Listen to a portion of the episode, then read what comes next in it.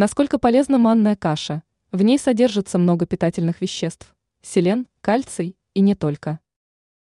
Манная каша – это грубо перемолотая пшеничная крупа, которая изготавливается из твердых сортов. Манка достаточно часто используется для приготовления различных блюд. Ее можно применять не только для каши, но и сырников и клетцек. В приготовленной каше содержится много витаминов группы В, К, альфа-токоферол, ниацин и РР. Давайте посмотрим, чем еще может быть полезна манка. Какие, если полезные свойства и манной каши? Вот несколько положительных моментов. Сердце. В составе крупы есть селен и калий. Отличная еда для тех, кто активно занимается спортом или подвергается сильному стрессу. Для спортсменов.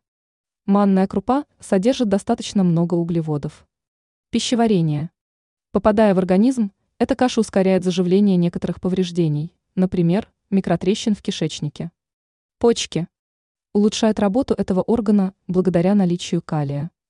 Ранее мы писали о том, чем нельзя запивать хурму.